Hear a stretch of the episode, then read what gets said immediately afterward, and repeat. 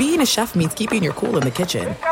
And with Resy Priority Notify and Global Dining Access through my Amex Platinum card, right this way. It's nice to try someone else's food for a change. That's the powerful backing of American Express. Terms apply. Learn more at americanexpress.com slash with Amex. It's Freddie Prinze Jr. and Jeff Dye back in the ring. Wrestling with Freddie makes its triumphant return for an electrifying fourth season. Hey, Jeff. Are you ready to rumble our way into an all new season of Wrestling with Freddie? You better believe I have. I've been practicing my body slams, and I'm jacked. All right, don't go injuring yourself now. We'll be highlighting the best stories and matches of the week in wrestling from AEW, WWE, and have one on one talks with the best talents in the world of pro wrestling. Listen to Wrestling with Freddie on the iHeartRadio app, Apple Podcasts, or wherever you get your podcasts. I'm Diosa. And I'm Mala. We're the creators of Locatora Radio, a radiophonic novela, which is a fancy way of saying a, podcast. Welcome to Locatora Radio Season 9 Love, love at First listen. listen. This season, we're falling in love with podcasting all over again. With new segments, correspondence, and a new sound. Listen to Locatora Radio as part of the My Cultura Podcast Network. Available on the iHeartRadio app, Apple Podcasts, or wherever you get your podcasts. The volume.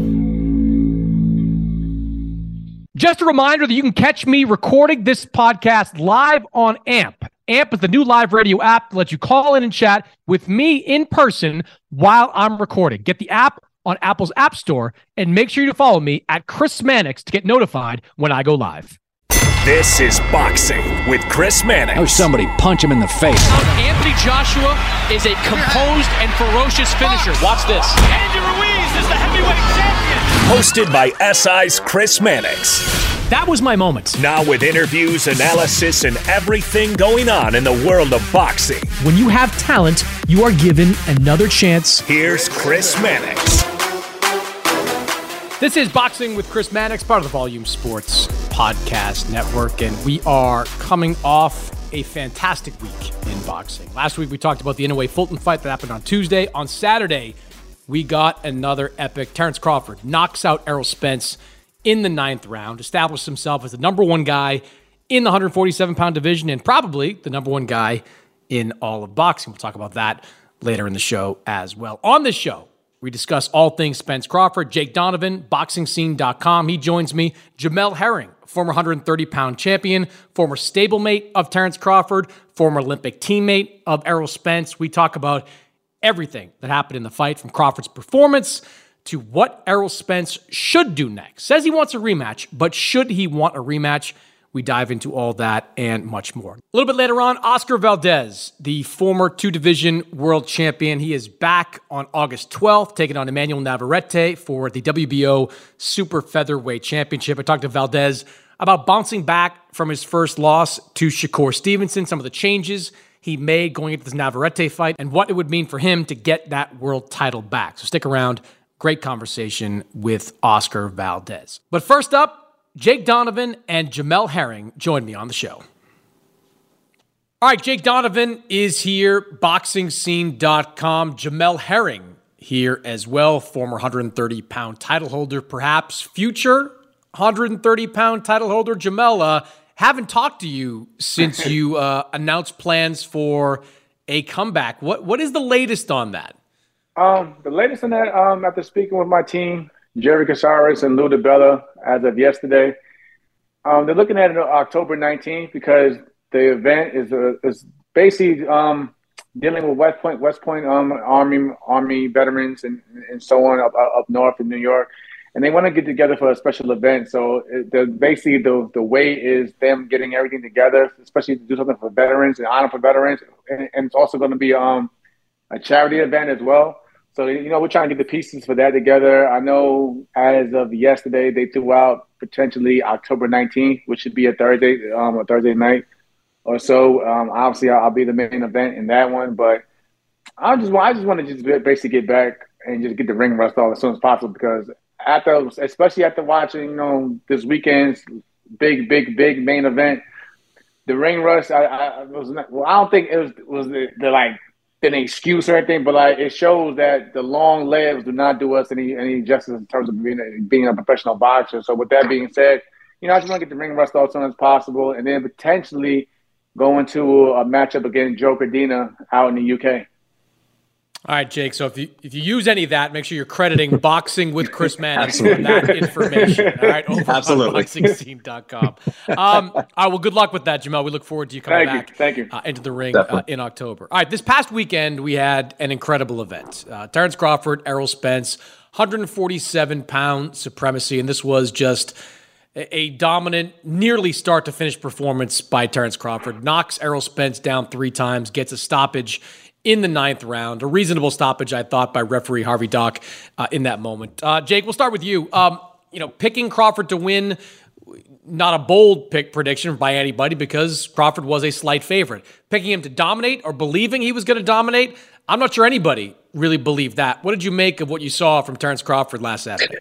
So this was actually a rare fight, especially a big fight where I got the exact outcome right. I didn't get the how right. I thought it was going to be competitive. At some point, Bud would take over and then kind of do what he did in the end. I did not expect him to do that pretty much from round two because round one he did, you know, he always kind of gives away the first couple rounds. This one he started a lot earlier than expected, and Errol just never really had a chance to get going. So God bless Errol. I mean, he was all heart right until the bitter end. If you told him, you know, you're going to go three more rounds, he would have went three more rounds, but Bud just completely beat the fight. He was prepared for this moment for as long as he wanted this fight. And um, I in my prediction, I even said that once upon a time when these two guys when they first met back at the was it the Chesapeake Arena, whatever in um, in Oklahoma City.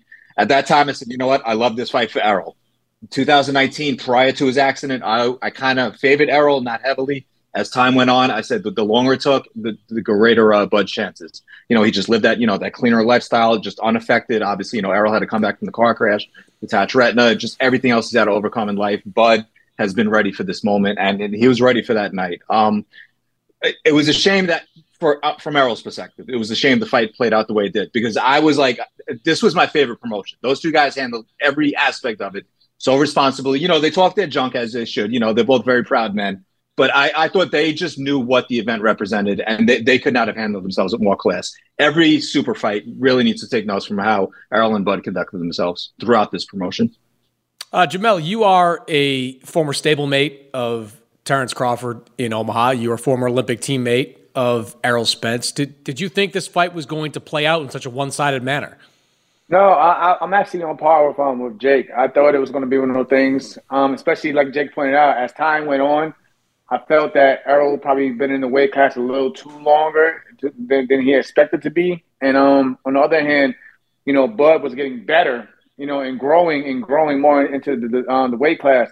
I thought I thought if anything, because we all know Bud could be a slow starter. I thought it, he would take over from maybe round four and five and up, and then a stoppage would come at round eleven. But I, I again, like Jake pointed out, I didn't think from round two onward that he would be not not not not just not a competitive nature, but it, it was just one sided domination from from there on out. I mean, the um the jab that put down EJ in, in the second round.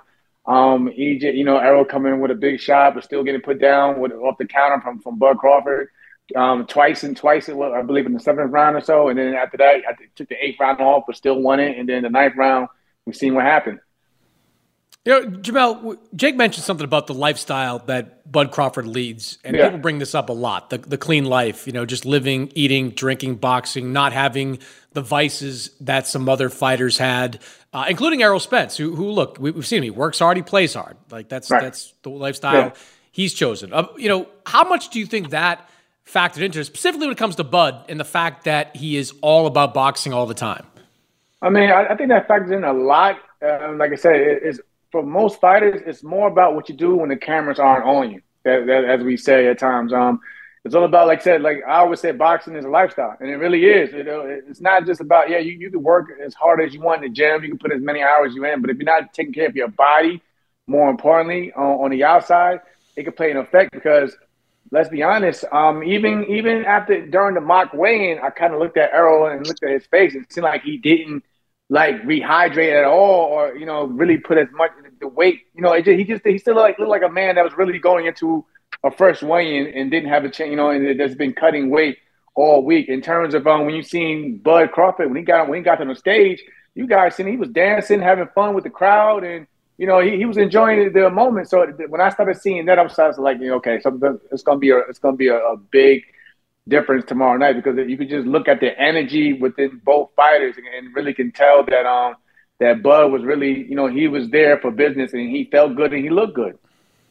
Jake, you mentioned what Jamel or what uh, sorry Errol was before the car accident, and he had two fights after the accident, both pretty high level wins. He beat Danny Garcia, he beat Yordenis Ugas, the latter by knockout, which picked up a third piece of that title. And Ugas was coming off a career best win uh, over Manny Pacquiao. Uh, yeah, but coming in, did you think that Errol was a different fighter than the guy we saw, you know, prior to that accident?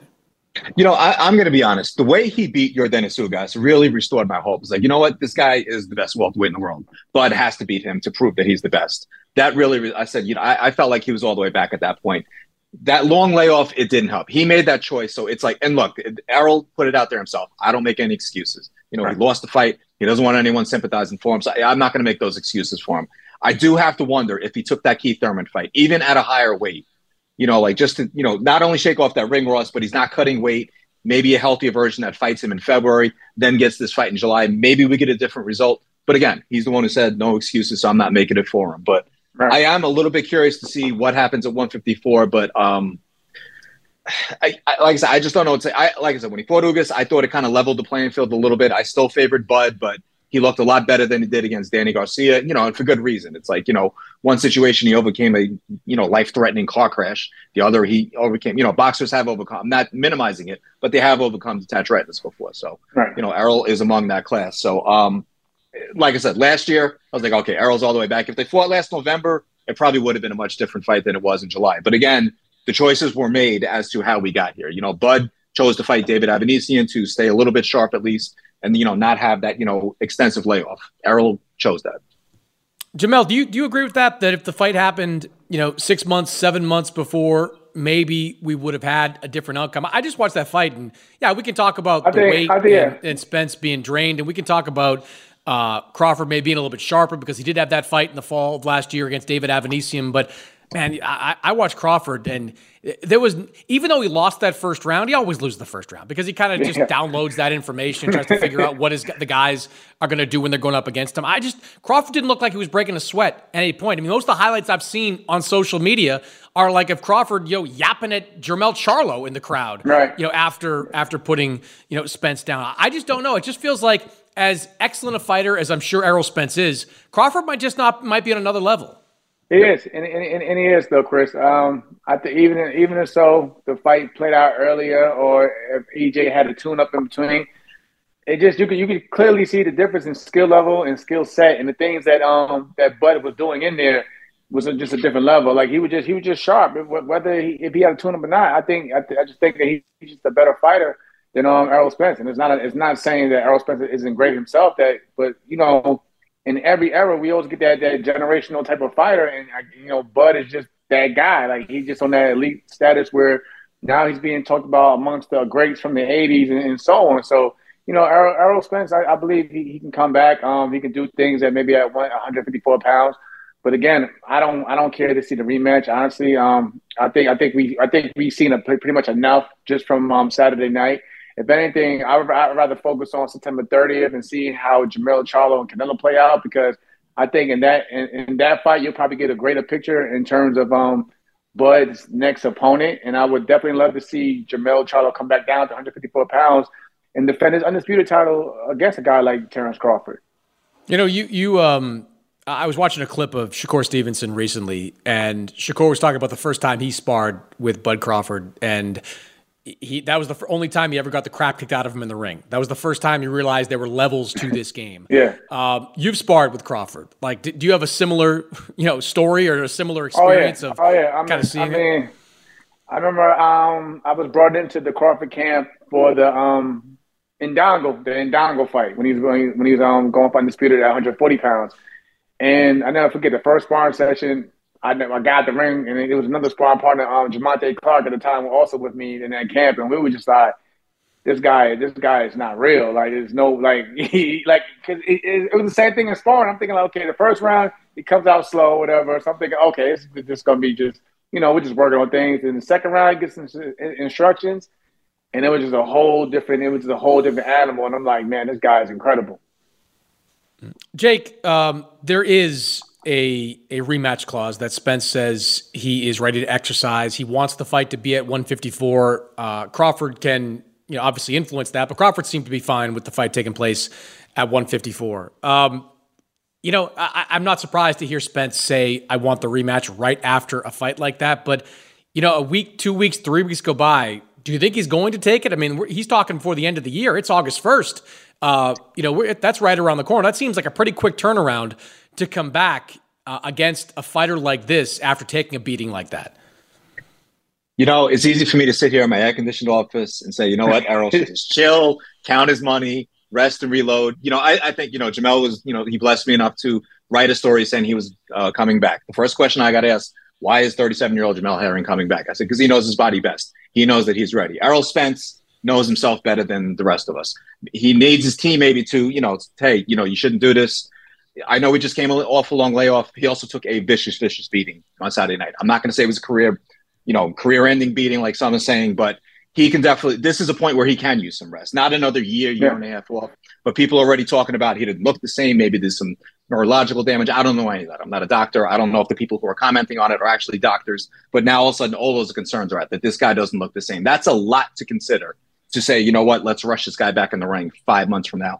Just watching what he took on Saturday night, no, I would not want to see him come back that soon. I think he'd be doing himself a disservice. I know he's a proud man, but he's not a foolish man. So, you know, early right. next year, if you have to do the, you know, the rematch, do it. But like you said, Bud already said he's down for it. You know, he got the payday here. He's willing to fight him at 154. Who knows what happens September 30th? Maybe Jermell gives up a title and they're fighting for a belt at 154. So at that point, maybe it makes sense. I just don't see like for everything they did and all, you know this fight was, you know, far had far greater, uh, you know, financial ceiling than it did a year ago. I just don't see how you match that coming back November, December, based on what we just saw July 29th. Yeah, Jamel, uh, I just, I don't care if it takes place at 154. I, I don't think it changes anything. I don't. Right. I mean, I, I, think Bud has the potential to be even stronger at 154. It's not easy it for is. him to make 147 either, and he said as much after the fight. I just think it would be, uh, a, a, it would be a money grab Errol Spence to to right. take that fight right away and a risky one at that because I mean that was a that was as big a beating as we've seen Errol Spence ever take in the ring. The only yeah, times never. ever been down in the ring. So I mean I'd be you know like Jake said like we're not doctors but it sure looks like Errol Spence is a different fighter since the car accident. I, I, you know, for me, it's he sounds different than the guy that I've spoken to before the car mm-hmm. accident. I, I forget, you know, you know, take a rest for sure, but if you got to come back at 154, ease your way back into it. You know, come back at 154 against one or two medium level guys, and then look for the Crawford fight. Because the Crawford fight's always going to be there. There's always going to be interest in a rematch if both these guys are rising in the 154 pound division. But the idea of taking it right away, that that just seems crazy to me. I don't think, and also I don't think anyone's looking at the um. Let's be honest, that the medical suspension that comes after a fight like that, yeah. the way the way he took a beating like that, I don't think I, I just don't think like again for health wise, it, it, it's it's good. Like Bud Crawford's not good for your health. Let's be honest, he's just not good for your health. And then Bud has said it thousands of times. Like every time I fight a guy, you know they're not the same, and this could be one of those like cases that his words are true. And I just don't like Alex. I love Errol. He's a he's a good friend of mine, great guy. But I don't think it's necessary to jump, you know, right back into the fire that quickly. Maybe you know, like, again, take some time off, come back, and and in the new year and potentially get someone else to get you like again get accustomed with the new weight class. But jumping back to a Bud Crawford fight, it doesn't do it doesn't change anything because again, like you guys pointed out, Bud is going to be just as strong, if not stronger, at 154 pounds anyway. Jake, it's been a long time since I've seen a fighter like do what Crawford did, where he knocks Spence down and he turns to Jermell Charlo in the crowd and says, You're next. Like that in a fight of that level. Usually, if you can see that in a lower level fight, but when you have, right. you know, arguably the best opponent of your career in front of you, you're turning to his stablemate in the crowd going, I'm coming for you next. I mean, what did you make of that? Yeah, I was going to say earlier in the week, Inoue welcomed Marlon Tapales in the ring, but wasn't even that brazen about he knew he's like, yeah, you know what? Let's do this fight later this year. But he, yeah, it wasn't like the moment he knocked down Stephen Fulton, he said, you know, called him out the way. But Bud, like I said, he knew what he was walking into, really from the moment he got this fight. Moment, you know, Errol finally, as he put it, gave in and you know gave it Bud his last demand. Bud knew, you know, everything he wanted from there on out. And the more Jermell talked, the more he's going to say, "Yep, I want that fight." When the, this fight wasn't going to happen, he was prepared to fight Jermell Charlo. So I, I definitely believe Bud sees that in his future. And like they're stablemates. If Errol can't do it, just let go Jamel. Look, Jermell's fighting Canelo because you know he said you know his brother's not in the place to go fight him. So w- regardless of what happens September 30th, he can go do the same with Bud next year. I always had a theory with Errol that I, this is when I thought they weren't going to fight. That right. one of them, whether Maul, Mel, or Errol, would move up in weight, and then the rest would follow, and that Errol would fight someone like a Bakhram Murtazaliev for you know one of the if, if Jermell would to give up a title. I, I would like to see that and Jermell fight uh, Terence Crawford next year. That that's the path I would really like to see. Can, can, but again, I, I, I, love add, the fact that Bud, can, you know, Bud wants the absolute best. He doesn't want to go backwards. He doesn't want a vacant belt. He beat the best at 147. Now he wants to go straight to 154, and this will be the fourth division where he'll have beaten the best guy to to win a world championship.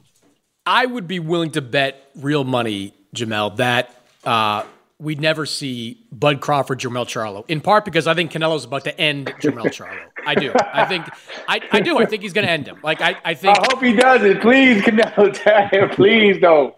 I'm just saying. Uh, like I think he's going to finish him up. Like, look, Jermell Charlo was you know life and death in two fights with Brian Castano. Like, what's he going to do with Canelo Alvarez in front of him? Who Canelo, his demise, I think, has been greatly exaggerated, right? Like he's not the same guy he was three years ago, but he is still a top five still pound Canelo. for pound fighter. He's still Canelo. right. And jumping up two weight classes to fight a guy who is unquestionably the top dog at 168, that's not going to go well for Jermell Charlo. And Jermell this or last week, he's like, I'll come back down. Roy Jones did it. That's not the best example, right? No, Roy no, Jones no, did it and then failed at it. Roy Jones went from heavyweight to light heavyweight and, and, and it was a disaster. One. Got knocked out by Antonio Tarver. Like that's why are you using that as an example? I don't know. I, would love to see. Don't and, and we Glenn won't be. don't forget Big Glenn Johnson. Big Glenn Johnson. I love Glenn Johnson. It just it did, the point is it didn't work out for yeah, for Roy did. Jones, and I don't think it's going to work out for Jermell Charlo. I think it's going to be a rough night for Jermell Charlo in the ring against Canelo Alvarez, and maybe he comes back down, but it's probably only going to be to like to 160 because he's not going to come back as the undisputed champion, because we know the second that first bell rings, Jermell Charlo is going to get stripped of his WBO title. So it's it's right. that Tim Tszyu is going to get elevated to that top spot. I, I just, I, Jamel, I don't think it's happening. I don't think we're going to see. So, so, so, so, wait, wait. So we, we, we, could, we, we could possibly see a Zoo and Crawford fight though, because you know, you know that you know, but if he if he hands in that, that his welterweight title WBO, he's on boom automatic mandatory. So I, I mean, that's a good fight to see as well. I, I think it's a fight. good. it's a good fight, and I, I, guess that's my next question. Like for Bud Crawford, if, if Spence passes on the rematch, where do you go? What's the best fight for you? Obviously, Jermell's going to be off the table. If he fights in September, right. he's probably not going to fight again anywhere until the middle of next year at the earliest, maybe longer, given some of the layoffs that he's had as of late. Um, but I don't know. You know, you could go up to 154. You could start the process of fighting for junior middleweight titles. Tim Tszyu is a semi-marketable fight. There's also Boots Ennis at 147, and there's going to be probably more interest in the U.S. in a Crawford Boots Ennis fight than there is right. a Crawford Tim Tszyu fight. I mean, what's the best option do you think for Bud Crawford? I look at I look at it um I look at it like this. It'll basically be a replay of um when Crawford moved up to 47 and going to Australia again. Well, fighting an Australian for the for the WBO welterweight title. I could I could see him doing the same thing, fighting another Australian for the WBO, you know, junior middleweight title. But of course, yeah, on, on this side of the pond um, of, of, the world atmosphere, of course, Boots Ennis is the guy that, that you know the, the, next one up. You know, the next one up. But again, um, a, a, guy like Terence Crawford, just experience alone, you know, when wins that matchup alone, let alone, you know, when it, Bud steps up to the competition level. So you know, if, he if he feels like you're a threat, or he's, he's going to step up to the plate. He's gonna, he's, gonna, he's definitely going to put his um his full arsenal on the table and go to work. But again, I don't like marketable wise in terms well in terms of legacy wise, the fight doesn't do anything for for Bud now because again, Boots still is you know he's still developing and growing and growing in his own right. But uh, you know, a guy like Tszyu, at least you know the name alone, you know the name alone carries a lot. So I can see that matchup going down down at 154 pounds in the future as well. Jake, what do you think is the most what makes the most business sense for Crawford? You know, whether it's Boots Ennis, Tim Tszyu, somebody else. What do you think makes the most business sense right now? I mean, if he sits it out, sits it out and waits, then a Spence rematch would probably be the most financial, you know, the, the greatest financial uh, windfall for him. It's again, none of us. I think we all agree. None of us really want to see that fight next. For me, I, felt like before Bud said that he was willing to move up to 154 to fight uh, Spence. I felt like the best case scenario played out because if Errol won, Bud would have exercised the rematch clause. Errol would have said it's 154. The 147 pound division's on hold. Bud won. He's the undisputed champ. To my knowledge, he can make 147 at least one more fight, get that division going. Now, look, I'm not saying I love a Bud Keith Thurman fight, but I would much rather see Keith Thurman fight Terence Crawford than Claressa Shields. Let's just say that.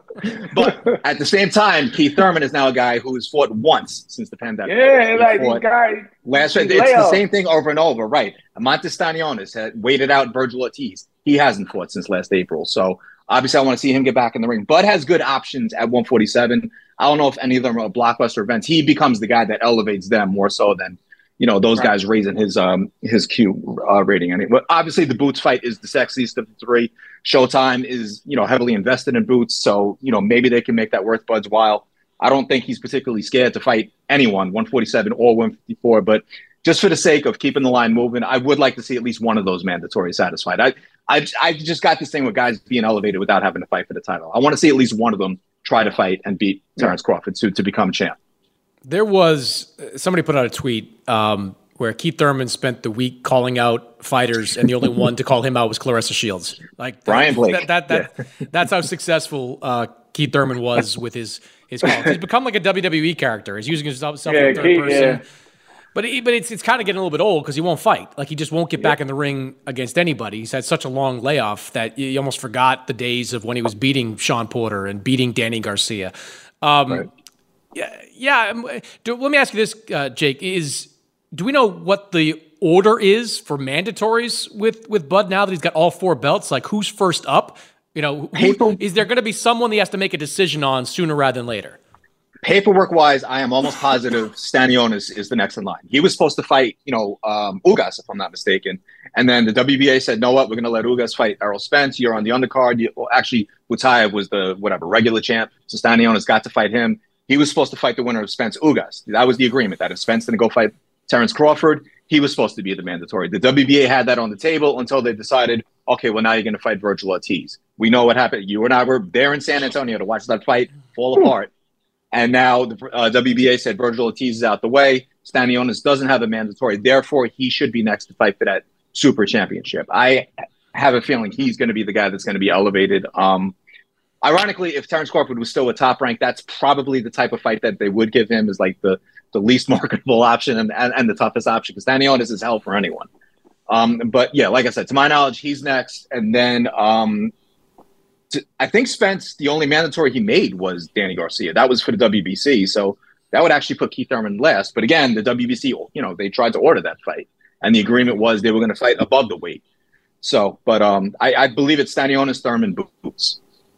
Jamel, do you think any of those fights would interest Crawford? I mean, he is 35 years old, so the clock's ticking on his career. Do you think any of those fights would? I think. Would, I think the only one that that that would honestly, from me knowing him, probably be the um the Boots Jaron Ennis fight because the simple fact that everyone keeps putting you know Boots on a on a, on a high pedestal for, for his um you know for what he does and his skill level. So I think if anything, like like, like again with the with the Errol Spence fight, Bud is just the type of guy who likes to prove people wrong. So he'll, he'll take on the challenges that people feel that he'll have a threat a threat in there with him. So I, if anything, I, I, think the Boots Ennis fight will, will, will, out of those three will be the one that gets him you know motivated to get back in the gym. Like you guys pointed out with Keith Thurman, he hasn't fought in so long, and um you know again. Stanionis fight, that, that that doesn't do much for um in, ter- in terms of um you know just in terms of you know motivating a guy like Bud because he's, he's not a bad right. fighter, but again he, he's he's very he's pretty much still unknown at least on at least on this side of the world. Yeah, I, think- I do wonder. I'm sorry, I don't mean to jump in. I want to say this. I do wonder if Bud would love to beat up a Cameron Dunkin fighter or not want to give a Cameron Dunkin fighter any business. That's that's a good point. that's a good point. I think he'd love to beat him up. Frankly, that's what I, I think. Look, too. I think I think, I think Boots yeah. is an excellent fighter, but mm-hmm. I mean, after watching what Bud did to Spence, are, are we making Boots? Was he three to one underdog, four to one underdog in a fight like right. that? You know, and a still in his prime, Terence Crawford. And, uh, you know, give, I'd want to see it, but I wouldn't give Boots that much of a chance to win it, as good as he is, because Crawford is just on that next level. Um, so the pound for pound debate. We had two great fights last week. Inoue, dominates, knocks out Stephen Fulton. Then we had Crawford dominates, knocks out Errol Spence. Uh, on my pound for pound, it was pretty easy for me. Uh, I, I, thought Crawford needed to do to Spence what Inoue did to Fulton to solidify his, st- his uh, spot at the top. He did that and then some. Dominated, yeah. knocked out a fellow top five pound for pound. So for me, Jake, Crawford one, Inoue two. What do you have on your pound for pound list? You know, Cliff just asked us to submit the boxing scene list, and I put Inoue Crawford and then a lot of spaces for number three. So that, that I think that part is obvious. I, I personally have Inoue still. I've always had Inoue ahead. Look, Terence, I, and I even said, I you know, Terence Crawford needed to do what he did to make that number one claim. Nobody expected it. So for that reason, he probably should deserve number one. I certainly wouldn't argue, and I expect you know pushback if I tell people, well, Inoue should be ahead of Crawford. So I'm perfectly fine with Terence Crawford one Inoue two. All right, Jamel, what do you say? Um, I, will go with um Bud. You know, Bud would be number one, but uh, I'm I'm a huge fan of uh, Inoue. Um, both of them have both of them overall have a great body of work from just the divisions that, that from the past that they did conquered. So, you know, but again, when you look at the matchup between you know basically two guys on a pound pound list, you you you sometimes you gotta you gotta go with that matchup as you know that's the one that's to determine who's the best. And like like you guys both point out, we all had a feeling that that Bud you know Bud will win it, but just the way he did it and the way he in dominant fashion against another great champion who held you know who who held most of the, the titles in the division. So I'll go with Bud Crawford as number one, but um um in a way he's not too far behind, not too far behind at all. He's probably one A, one A, one B. Yeah. yeah, and I, I would say like there's there's definitely distance between two and three, but I think it's a shorter distance in my mind because I think Usyk's right there at number three. We kind of forget a little bit of what he accomplished over the last five years because he's been off yeah. for for a period of time now. But after that, it's there, there's a gap. There's a gap. Those right. three guys are at the top, and it's uh, it's pretty clear. Um, last thing I want to talk to you guys about from Crawford Spence to Paul Diaz. This weekend, we've got Jake Paul dipping his uh, big right hand back into the MMA ranks to take on Nate Diaz uh, in a uh, boxing match. Uh, Jake, what do you make of Jake Paul? You know, after fighting Tommy Fury, uh, not really pushing for an immediate rematch, but going back to the well of these former MMA guys uh, who are popular, but maybe not on his level. You know, um, I can't remember who brought this up, and I, I hate it because I do like to give people that credit. But I, people it seems like Jake Paul, like his marketability kind of dipped a little bit because he was trying too hard to prove that he is a real boxer. He puts in the work. Everyone that trains with him says mm-hmm. his work ethic is off the chart. He doesn't have to prove himself to anyone. So I, I'm perfectly fine with him going right back into this world. I hope it somehow ends with him in KSI. I, I mean, I personally don't care if the fight ever happens, but if he's going to stay in this world, that seems like the natural course of uh, progression. I'm perfectly fine with him taking this fight. It's not going to really prove anything. I mean, Nate Diaz, I, you know, when you talk to him, it's like, how is this guy licensed? You know, but I guess it's just how I, I, I don't know what to expect, but you know, look, this is the fight that MMA, uh, you know, I guess to a lesser degree, boxing always wanted. So I'm fine with it. I'm not sure I'm fine with it after, you know, you know, people could complain all they want about the $85 price tag. That fight warranted, you know, that was a super fight that warranted premium. It just feels weird paying 55 bucks for the fight this weekend after watching, you know, an event like that. But you know, here we are. So um, I, with Jake Paul, the thing I appreciate too. Look, I'm very friendly with Amanda Serrano and her camp. My wife is actually friendly with Amanda Serrano, so you know, I'm happy to see her. You know, continue to get her shine. Shadasia Green is on the card. She's going to make her case for wanting to fight Savannah Marshall. So those are the things I'm getting out of the show. That you know, Jake Paul is kind of bringing everyone else along for the ride. So I, I think it should be fun. Those guys will, you know, anything you expect to go right or wrong during you know fight week probably will happen Wednesday, Thursday. So that's oh, yeah. that's what you get out of Jake Paul. That puts him right back in his wheelhouse. It's it, yeah, wheelhouse. Jamel is the right word. I mean, this is exactly where Jake Paul needs to be. Uh, I'll give him credit for jumping up and fighting Tommy Fury, who's not, you know, Tommy Fury's not winning any world titles either in his career, but he's much more of a quote unquote boxer than boxer. Jake Paul is. And it was right. a reasonably close fight, a, a, a, the right outcome of that fight, but a reasonably close fight. But this is kind of exactly where Jake Paul needs to be as the antagonist against these former UFC guys, these MMA fighters. Uh, yeah. I mean, Nate Diaz, incredibly successful UFC career. I give him almost no chance to win this fight.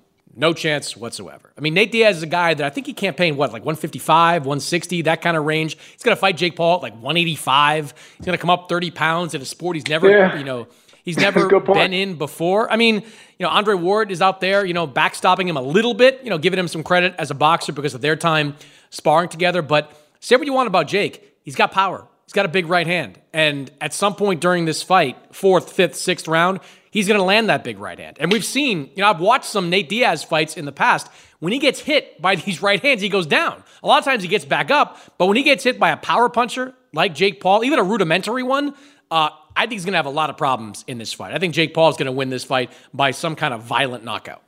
No, I, I, I agree with you guys both again, but I'm gonna go for like what Jake was saying. I'm more I'm more um you know, more respectful towards Jake in terms of what he what he's doing for the real fighters on the card. Like, you know, he's giving he's giving fighters like Amanda Serrano their, their biggest paydays, if you may say so, and things like that So, you know, I credit to, I credit to him for at least giving back to to the um the real ones of the sport of boxing. But I'm with I'm, I'm with you though, Chris. I, I, I don't really care for the main event. Don't care the um the buy buy the event. Honestly, especially after coming off a weekend like we did just now. And again, yeah, it's probably going to end up with another um hot, a Jake Paul highlight knockout in some way. Somebody probably falling on their face.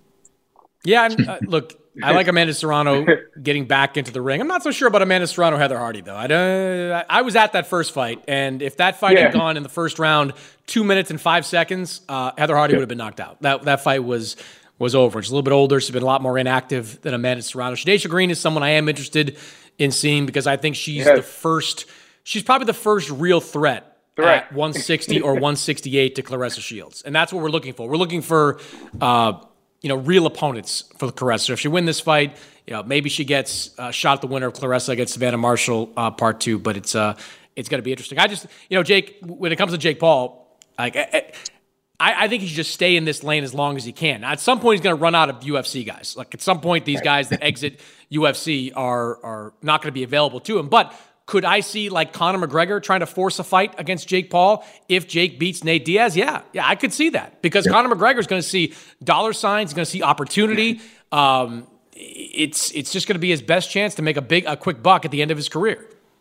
Yeah, no, that's the perfect example too because Jake he knows his audience. His audience is it's the UFC crowd that wants to see these guys. One of them finally try to pick him off. I don't think any of them are. Tyron Woodley I guess he kind of came close. I thought Jake Paul, you know, deserved to win the first fight. I thought too much was made of that decision, but you know, he smoked him in the rematch. You know, that that one right hand just ended the fight. So, and he's going to do that to the rest of the crowd, and especially as Conor McGregor gets older, is out of the ring.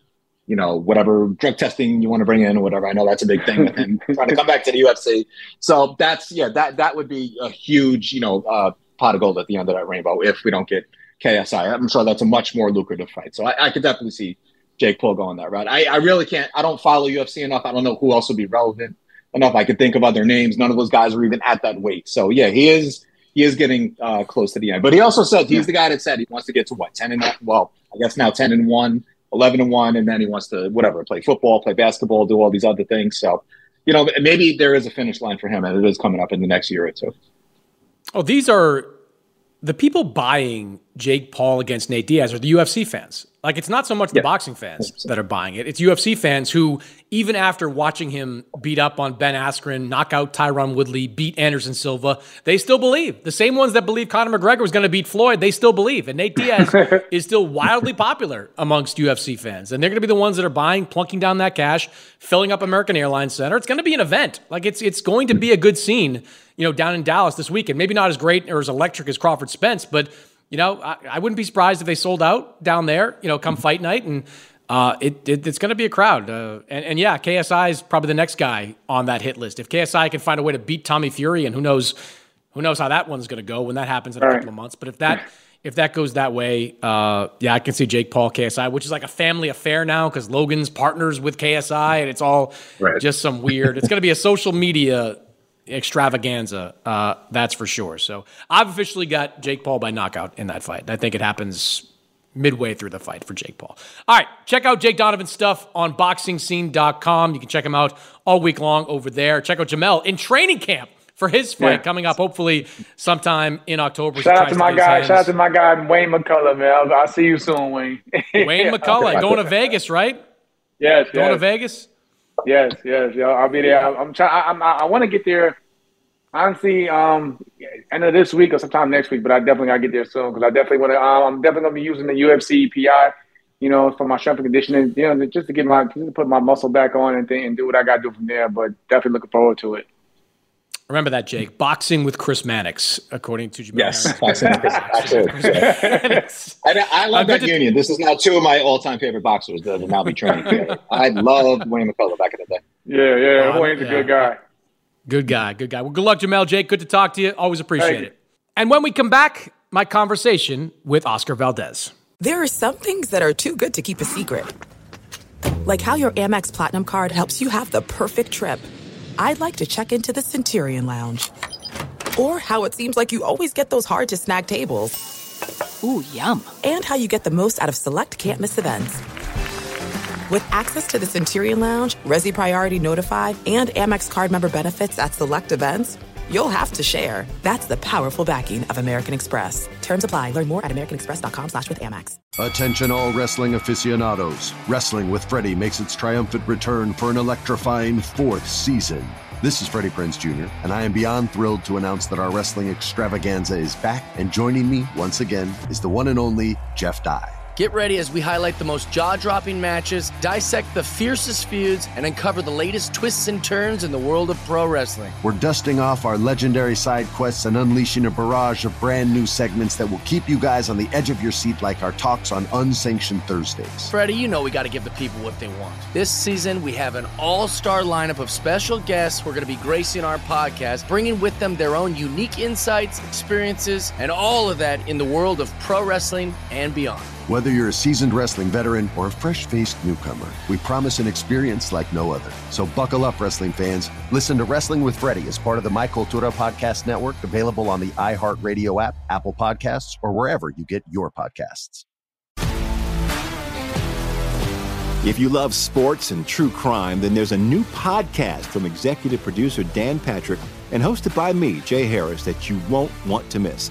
Playing Dirty Sports Scandals. Each week, I'm squeezing the juiciest details from some of the biggest sports scandals ever. I'm talking Marcus Dixon, Olympic gymnastics, Cain Velasquez, salacious Super Bowl level scandals. Join me on the dark side of sports by listening to Playing Dirty Sports Scandals on the iHeartRadio app, Apple Podcasts, or wherever you get your podcasts. All right, Oscar Valdez is a former two division world champion. He will look to become a three time world champion on Saturday when he takes on Emmanuel Navarrete. That's a fight you could watch on ESPN. Oscar, so in 2021, you picked up 130 pound title, 22. You lost it. What's the goal now for you in 2023? So my main goal right now is to come back, come back where I le- left, where I left off. You know, against, you know, I was a world champion, like you said, from 21 to 2022. I lost against Shakur Stevenson. So right now, my main goal is to get those titles back. You know, I miss being, I miss being called a champion. I miss feeling like a champion, and and this is my this is my perfect opportunity, a perfect chance to to get it back. And what better way against a tough fighter of against uh against a good fighter like Vaquero Navarrete, two Mexican fighters. We're gonna fight to their hearts off, and and we're gonna give it our best. So I'm very excited for this fight, and, and I'm I'm ready. I'm ready. You know, physically, mentally for this challenge. How do you feel about fighting another Mexican?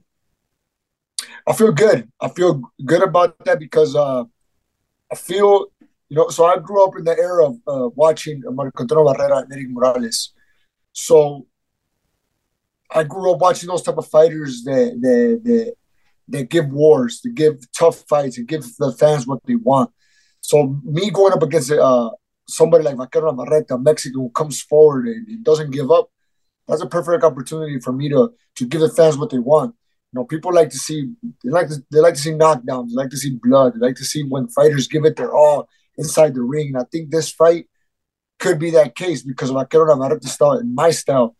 We're both fighters that we're not gonna back down. We're not gonna go, you know, try to uh, box our opponents. We're gonna go there toe to toe and try to give the fans what they want took that loss, as you mentioned, to Shakur Stevenson last year. Uh, how difficult was that loss to get past? It was difficult. It was very difficult because, you know, um, I've always considered myself a disciplined fighter uh, ever since I was in the amateurs to, to this day, professional now, that I've been very focused on doing the right things. And you're used to you're used to that. That when you do everything right, you're disciplined in life, and you do the diet right, and you do your exercise right, you wake up early in the morning.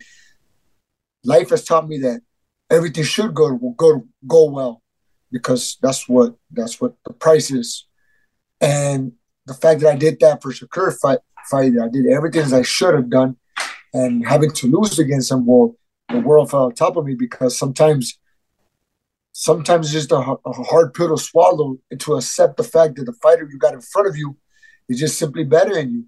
And that was really very hard for me to to uh, accept that.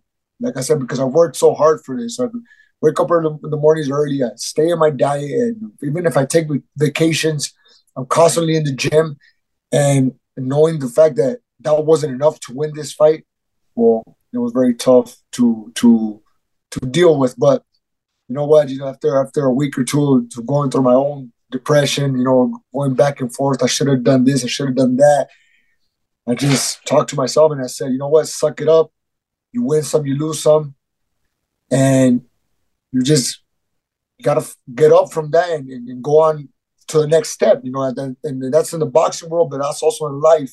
You know, you might not always be successful one thing or one fight, but you get up you focus, you go back to a drawing board, you try to be a better person or a better fighter. And that's what I'm trying to do in this case. You know, we're trying to make a statement that not only because you lost a fight doesn't mean you're done in the in, in the boxing world. Because felt that that was a that's been one of the fears of a lot of fighters not facing the best or against the best because we're we're scared of fight, losing that undefeated record because once you lose the undefeated record, you're almost out. People uh, don't consider you worthy enough to watch. So I want to make that statement that not just because you, you have a loss in your career doesn't mean you can't do great things in boxing.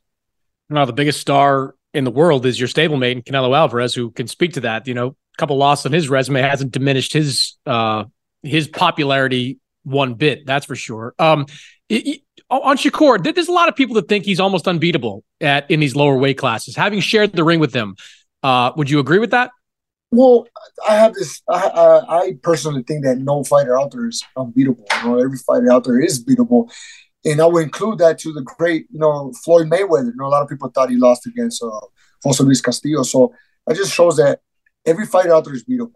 But me beating the ring with someone like Shakur Stevenson, I can honestly say is going to be very difficult to beat that guy because he's very, he's um, his skills wise is just good and he's got great defense his defense on point. He's got a good ring IQ. Um, I can only talk from my experience that trying to land those shots against him is extremely hard. So he's um, I can honestly think that he's he's gonna, it's going to be very hard to beat someone like Shakur Stevenson. So I yeah, I can easily see him becoming someone like like Floyd Mayweather on the on the long run. It all depends on if he stays disciplined and if he stays constantly like he's been doing it so far. So you know, um, I do see greatness in him. And but I do see a lot of tough fighters right now. 135. There's a lot of good fighters, especially with the with that guy Tank Davis. You know, Tank mm-hmm. Davis is a monster in that division. You know, it's just and including you know Vasily Lomachenko and, and uh, Devin Haney and even the fighters who are not champions. You know, like like Kambosos. You know, they're they're all tough fighters in the 135. So you know, it's it's a it's a very interesting weight class, but talking from my experience, from me sharing the ring with someone like Shakur Stevenson, I can honestly say that it's going to be very hard to beat someone like him. So you're 32 years old. Um, how do you feel at 32? And have you had to make any kind of adjustments over these last couple of years as you've gotten a little bit older? You know what? I feel great, man. I feel great. You know, when I was a little kid, I used to think that 30 was a you were old already. And I used to hear, you know, I used to look at my dad when he was 30 and I said, man, you're, you're old already. But on the contrary, right now, you know, I feel I feel physically, mentally good. You know, I haven't felt that that you know decline and, where, where, I feel physically, you know, where my, I feel my speed is there, my agility is there. I spar young fighters at their twenties, they're Olympic fighters and fighters that are twenty fives, and and I'm still in there going, you know, in sparring sessions, and I'm still outworking them, and I'm still beating them to the punch and that just shows me that, that I'm still there. You know, I, I can honestly say that I don't feel that I'm, I'm declining yet. You know, but I do want to take advantage of, of whatever time I got left because I don't want that time to come anytime soon. I feel the 30s nowadays are not 30 from back in the days. Nowadays, you got doctors, you got you got a nutritionist, you got your strength and conditioning coach. So that helps in longevity in your in your career as a professional athlete. So I do feel physically good. You know, uh, I feel I feel ready, but I know that I'm not getting any younger, so I got to take advantage of any uh, all the time that I got. You know, I don't got no time to waste. I don't got time for no long vacations. I want to continue working hard and doing my best.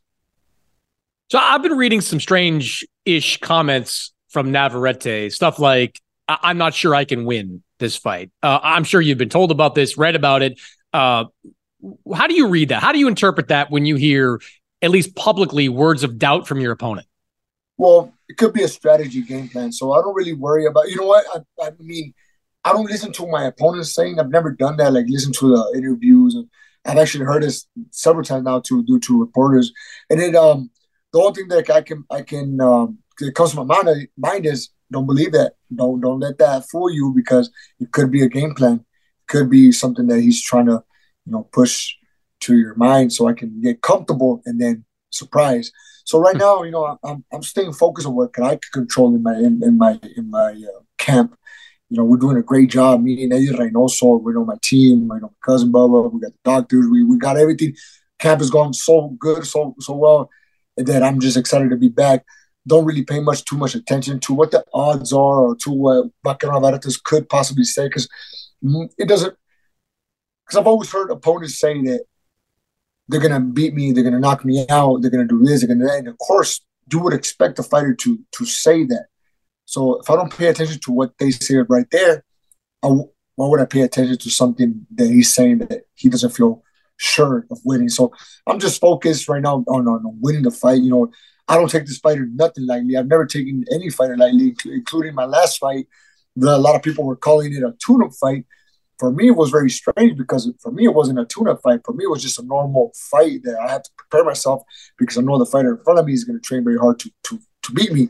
So I wouldn't call it a tune-up fight because I take all fights seriously, and especially this one who I got Vaquero Navarrete, who we've seen before. He gets he does get sent to the camps. You could knock knock him down, but you better be damn ready that he's going to get up and come for you since the first round to the twelfth round. So I'm very focused on, on, on the best version of, of uh, If something happens, you know, the first round of knockdown, well, that'll be great. You know, I get to go back home with my family, you know, but being more realistically, Vaquero's a tough fighter and he will fight from, from the first round to the 12th round with his heart out. So I got to be focused at every moment with him.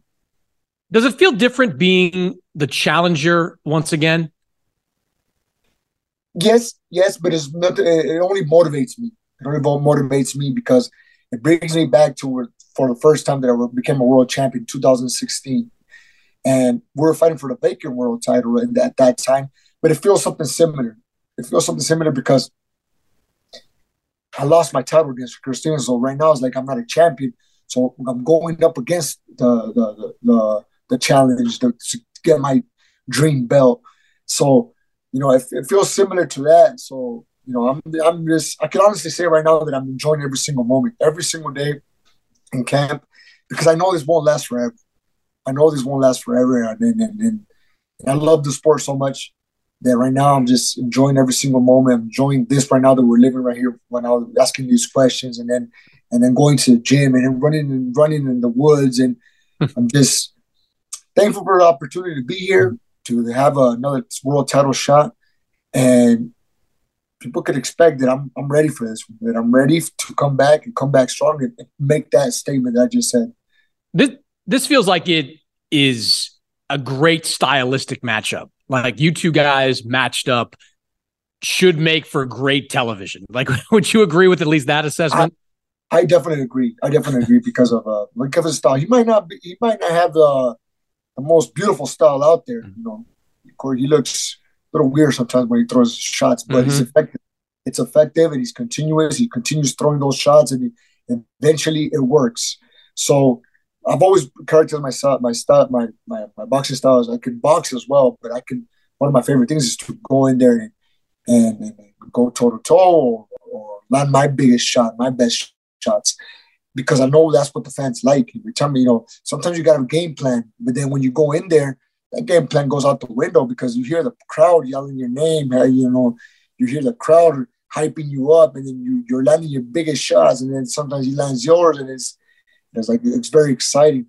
I think it has a lot to do with, with the way I, I, was brought up. You know, I was brought up, you know, watching those type of fighters that that were warriors inside the ring. So I've always dreamed of being somewhat similar to them. So this is a perfect fight to do that. Last thing for you is, uh, as I mentioned, you are a stablemate of Canelo in that Eddie Reynoso camp. Uh, a lot of people have suggested perhaps that Canelo's lost a step after that fight against John Ryder. People looking at him and saying, "Oh, he's not the Canelo of old." Uh, what's your take on that? On where Canelo is as a fighter? You know, I, think he's in a good spot. I mean, um, he doesn't need this. Obviously, he doesn't need to be here. He, uh, he has all the money in the world. He's he has a fame. He he could become whatever he wants to do right now. He we all know that he loves golf and he uh, he continues career playing golf. Hmm. um, I think it's more to that to where he, to where he looked his last fight. I think it's the is uh there's more to it than what it looks like. You know, on paper it looks like he wasn't his best fight, but if you look at the details of him of him um you know fighting in Guadalajara, having the pressure of having the having camp in Guadalajara, having everybody constantly bug him every single day, either maybe his, his friends or family or media, having constantly that he has to, he wants to play golf while he's training, having the fact that in the fight, he wants to knock out his opponent for the fans, that everybody's there to watch him. And all that makes it a perfect combination for him not to look so well because when you're looking for that knockout shot, you're, you're throwing those haymakers and and people say, oh yeah, he gets tired after the fifth round. My take on that fight was that he was just trying to land those big shots for the fans to to do to enjoy a knockout. So I don't see him declining because I, I constantly see him in the gym. He's he's a very disciplined fighter. He fights. He fought Saturday and Monday. He was back in the gym, and that just shows how disciplined he is. So I don't see him declining yet. You know, I still see him um, uh, being up there with the elites, of course, he is a face boxing. He is up there. But um, if I could pinpoint something, it would be only that he's so good that he plays golf the same time that, he, that he's training. So if he if, if he maybe slides down a little bit of golf and focus more on training, you're gonna see you guys are gonna see the same kind of those always. And I've seen that right now. He's um he's, he looks very focused when he wants. He um he he feels he's not done. He, he wants to show the world that he's still the face of boxing, and and I believe him. I believe him because the only reason why is because I see it constantly in the gym, mm-hmm. working out, great sparring sessions. Physically, he looks strong in there. So, you know, I don't see him declining anytime soon. What's your golf game look like? Yeah, I don't, I don't play golf. I, so especially when I'm in camp, man. My, my camps are very boring. I train and go back to sleep and go back to train and go back. They're very. But his his lifestyle is just crazy. He mm-hmm. he's constantly doing things, doing things, doing things, playing golf with, with the family, then media, then boxing. So he has a crazy lifestyle. No question, no question. Oscar, good to talk to you, man. Good luck on August 12th. Uh, back of the world title picture. Uh, hope to see you in that in a great fight there, and many more to come, my man. Appreciate, it, brother. Have a good one. That's it for this week's episode. My thanks to Jake Donovan, Jamel Herring, and Oscar Valdez for joining the show. As always, subscribe, rate, review this podcast on Apple Podcasts, Spotify, wherever you download podcasts. And I'll see you next week. It's Freddie Prinze Jr. and Jeff Dye back in the ring. Wrestling with Freddie makes its triumphant return for an electrifying fourth season. Hey, Jeff. Are you ready to rumble our way into an all new season of Wrestling with Freddie? You better believe I have. I've been practicing my body slams, and I'm jacked. All right, don't go injuring yourself now. We'll be highlighting the best stories and matches of the week in wrestling from AEW, WWE, and have one on one talks with the best talents in the world of pro wrestling. Listen to Wrestling with Freddie on the iHeartRadio app, Apple Podcasts, or wherever you get your podcasts. I'm Diosa. And I'm Mala. We are the creators of Locatora Radio, a radiophonic novela, which is a fancy way of saying a, a podcast. podcast. Welcome to Locatora Radio, Season 9. Love at first listen. We're older, we're wiser, and we're podcasting through a new decade of our lives. This season, we're falling in love with podcasting all over again and getting to the heart of our stories. We're going places we've never gone before, and we're bringing you along with us. With new segments, correspondence, and a brand new sound. Season 9 is kicking off with an intimate interview with Grammy Award winning singer songwriter Natalia Lafourcade. What's giving you hope right now? Well, when I see what music does to people, it gives me a lot of hope. If you liked Locatora before, you're going to love season 9. Subscribe to our show and you'll see why Locatora is your prima's favorite podcast. Listen to Locatora Radio as part of the My Cultura Podcast Network, available on the iHeartRadio app, Apple Podcasts, or wherever you get your podcasts. If you love sports and true crime, then there's a new podcast from executive producer Dan Patrick and hosted by me, Jay Harris, that you won't want to miss. Playing Dirty Sports Scandals. Each week, I'm squeezing the juiciest details from some of the biggest sports scandals ever. I'm talking Marcus Dixon, Olympic gymnastics, Cain Velasquez, salacious Super Bowl level scandals. Join me on the dark side of sports by listening to Playing Dirty Sports Scandals on the iHeartRadio app, Apple Podcasts, or wherever you get your podcasts.